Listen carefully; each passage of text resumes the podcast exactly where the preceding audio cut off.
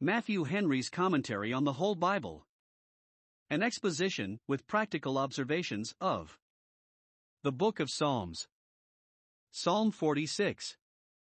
This psalm encourages us to hope and trust in God, and His power, and providence, and gracious presence with His church in the worst of times, and directs us to give Him the glory of what He has done for us and what He will do. Probably it was penned upon occasion of David's victories over the neighboring nations, 2 Samuel 8, and the rest which God gave him from all his enemies round about. We are here taught. I to take comfort in God when things look very black and threatening, verses 1 to 5. 2. To mention, to his praise, the great things he had wrought for his church against its enemies, verses 6 to 9. 3. To assure ourselves that God who has glorified his own name will glorify it yet again, and to comfort ourselves with that, verses 10 and 11. We may, in singing it, apply it either to our spiritual enemies, and be more than conquerors over them, or to the public enemies of Christ's kingdom in the world, and their threatening insults, endeavoring to preserve a holy security and serenity of mind when they seem most formidable. It is said of Luther that, that, when he heard any discouraging news, he would say, Come, let us sing the 46th Psalm. To the chief musician for the sons of Korah. A song upon Alamoth. Psalm 46 verses 1 to 5. The psalmist here teaches us by his own example.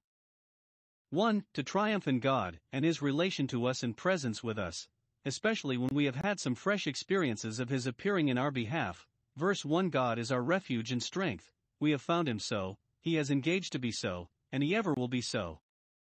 Are we pursued? God is our refuge to whom we may flee, and in whom we may be safe and think ourselves so, secure upon good grounds. Proverbs 18 verse 10. Are we oppressed by troubles? Have we work to do and enemies to grapple with? God is our strength to bear us up under our burdens, to fit us for all our services and sufferings. He will by His grace put strength into us, and on Him we may stay ourselves. Are we in distress? He is a help to do all that for us which we, which we need, a present help, a help found, so the word is, one whom we have found to be so, a help on which we may write probatum est it is tried, as Christ is called a tried stone, Isaiah 28 verse 16. Or, a help at hand, one that never is to seek for, but that is always near. Or, a help sufficient, a help accommodated to every case and exigence. Whatever it is, he is a very present help, we cannot desire a better help, nor shall ever find the like in any creature. 2. To triumph over the greatest dangers, God is our strength, and our help, a God all sufficient to us, therefore will not we fear. Those that with a holy reverence fear God need not with any amazement to be afraid of the power of hell or earth. If God be for us, who can be against us, to do us any harm? It is our duty, it is our privilege, to be thus fearless. It is an evidence of a clear conscience, of an honest heart, and of a lively faith in God and His providence and promise. We will not fear, though the earth be removed, though all our creature confidences fail us and sink us, nay, though that which should support us threaten to swallow us up, as the earth did Korah, for whose sons the psalm was penned, and, some think, by them. Yet while we keep close to God, and have Him for us, we will not fear, for we have no cause to fear. Si Fractus illabatur Orbis. Impavidum ferient ruinihor. Let Jove's dread arm with thunder rend the spheres, Beneath the crush of worlds undaunted he appears. Observe here 1. How threatening the danger is. We will suppose the earth to be removed, and thrown into the sea, even the mountains, the strongest and firmest parts of the earth, to lie buried in the unfathomed ocean. We will suppose the sea to roar and rage, and make a dreadful noise, and its foaming billows to insult the shore with so much violence as even to shake the mountains. Verse 3. Though kingdoms and states be in confusion, embroiled in wars, tossed with tumults, and their governments in continual revolution, though their powers combine against the church and people of God, aim at no less than their ruin, and go very near to gain their point, yet will not we fear, knowing that all these troubles will end well for the church. See Psalm 93, verse 4. If the earth be removed, those have reason to fear who have laid up their treasures on earth, and set their hearts upon it, but not those who have laid up for themselves treasures in heaven, and who expect to be most happy when the earth and all the works that are therein shall be burnt up. Let those be troubled at the troubling of the waters who build their confidence on such a floating foundation, but not those who are led to the rock that is higher than they, and find firm footing upon that rock. 2. How well grounded the defiance of this danger is, cons- considering how well guarded the church is, and that interest which we are concerned for. It is not any private particular concern of our own that we are in pain about, no, it is the city of God, the holy place of the tabernacles of the Most High, it is the ark of God for which our hearts tremble. But, when we consider what God has provided for the comfort and safety of His church, we shall see reason to have our hearts fixed, and set above the fear of evil tidings. Here is 1. Joy to the church, even in the most melancholy and sorrowful times. Verse For there is a river, the streams whereof shall make it glad, even then when the waters of the sea roar and threaten it. It alludes to the waters of Siloam, which went softly by Jerusalem, Isaiah 8 verses 6 and 7 Though of no great depth or breadth, yet the waters of it were made serviceable to the defense of Jerusalem in Hezekiah's time, Isaiah 22 verses 10 and 11.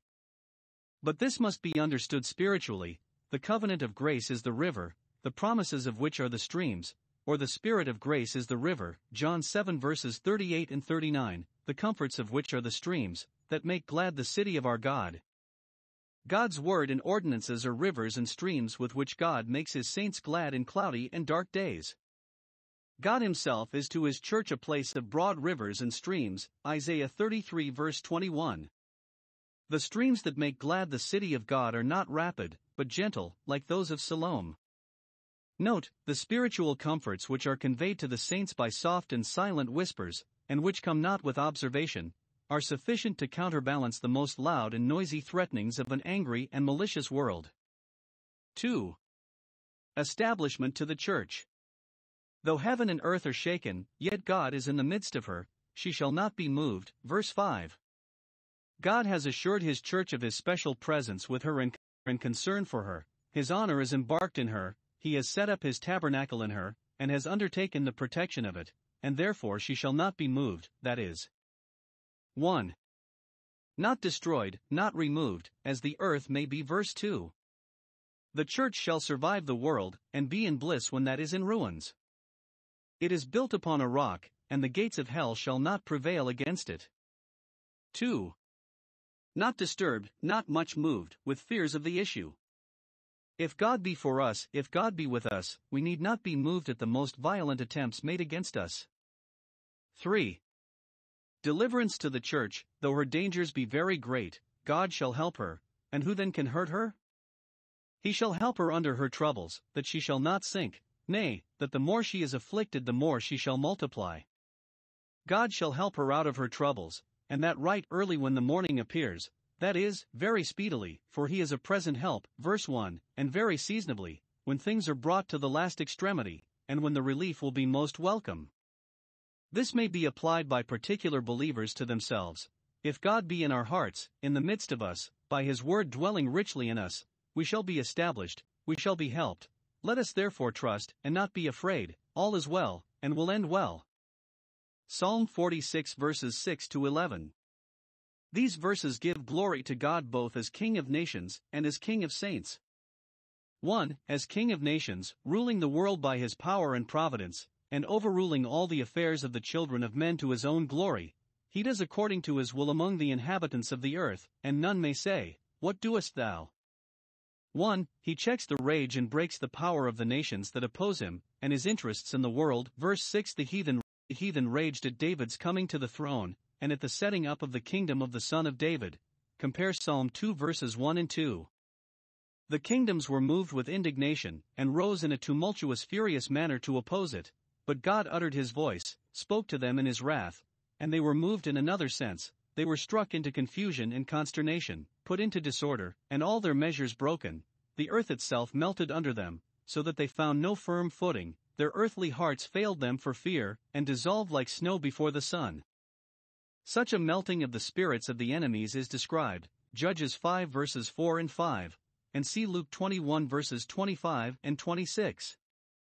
2. When he pleases to draw his sword, and give it commission, he can make great havoc among the nations and lay all waste. Verse 8 Come, behold the works of the Lord, they are to be observed. Psalm 66 verse 5. and to be sought out. Psalm 111 verse 2. All the operations of providence must be considered as the works of the Lord, and his attributes and purposes must be taken notice of in them. Particularly take notice of the desolations he has made in the earth, among the enemies of his church, who thought to lay the land of Israel desolate. The destruction they designed to bring upon the church has been turned upon themselves. War is a tragedy which commonly destroys the stage it is acted on. David carried the war into the enemy's country, and oh, what desolations did it make there! Cities were burnt, countries laid waste, and armies of men cut off and laid in heaps, heaps upon heaps. Come and see the effects of desolating judgments, and stand in awe of God, say, How terrible art thou in thy works! Psalm 66 verse 3. Let all that oppose him see this with terror, and expect the same cup of trembling to be put into their hands. Let all that fear him and trust in him see it with pleasure, and not be afraid of the most formidable powers armed against the church. Let them gird themselves, but they shall be broken to pieces. 3. When he pleases to sheath his sword, he puts an end to the wars of the nations and crowns them with peace. Verse 9. War and peace depend on his word and will as much as storms and calms at sea do. Psalm 107 verses 25 and 29. He makes wars to cease unto the end of the earth, sometimes in pity to the nations, that they may have a breathing time, when by long wars with each other, they have run themselves out of breath. Both sides perhaps are weary of the war and willing to let it fall. Expedients are found out for accommodation, martial princes are removed, and peacemakers set in their room, and then the bow is broken by consent, the spear cut asunder and turned into a pruning hook, the sword beaten into a plowshare, and the chariots of war are burned, there being no more occasion for them, or, rather, it may be meant of what he does, at other times, in favor of his own people. He makes those wars to cease that were waged against them, and designed for their ruin. He breaks the enemy's bow that was drawn against them. No weapon formed against Zion shall prosper. Isaiah 54 verse 17. The total destruction of Gog and Magog is prophetically described by the burning of their weapons of war, Ezekiel 39 verses 9 and 10, which intimates likewise the church's perfect security and assurance of lasting peace, which made it needless to lay up those weapons of war for their own service. The bringing of a long war, war to a good issue is a work of the Lord, which we ought to behold with wonder and thankfulness. 2. As King of saints, and as such we must own that great and marvelous are his works. Revelation 15 verse 3. He does and will do great things. 1. For his own glory, verse 10 Be still, and know that I am God. 1. Let his enemies be still, and threaten no more, but know it, to their terror, that he is God, one infinitely above them, and that will certainly be too hard for them. Let them rage no more, for it is all in vain, he that sits in heaven, laughs at them, and, in spite of all their impotent malice against his name and honor, he will be exalted among the heathen and not merely among his own people, he will be exalted in the earth and not merely in the church. Men will set up themselves, will have their own way and do their own will, but let them know that God will be exalted, he will have his way, will do his own will, will glorify his own name, and wherein they deal proudly, he will be above them, and make them know that he is so. 2. Let his own people be still, let them be calm and sedate, and tremble no more, but know, to their comfort, that the Lord is God, he is God alone, and will be exalted above the heathen. Let him alone to maintain his honor, to fulfill his own counsels, and to support his own interest in the world. Though we be depressed, yet let us not be dejected, for we are sure that God will be exalted, and that may satisfy us. He will work for his great name, and then no matter what becomes of our little names. When we pray, Father, glorify thy name, we ought to exercise faith upon the answer given to that prayer when Christ himself prayed it I have both glorified it, and I will glorify it yet again. Amen, Lord, so be it. 2. 2. For his people's safety and protection. He triumphs in the former, I will be exalted, they triumph in this, verse 7 and again verse 11. It is the burden of the song, the Lord of hosts is with us, he is on our side, he takes our part, is present with us and president over us. The God of Jacob is our refuge, to whom we may flee, and in whom we may confide and be sure of safety. Let all believers triumph in this. 1. They have the presence of a God of power, of all power, the Lord of hosts is with us.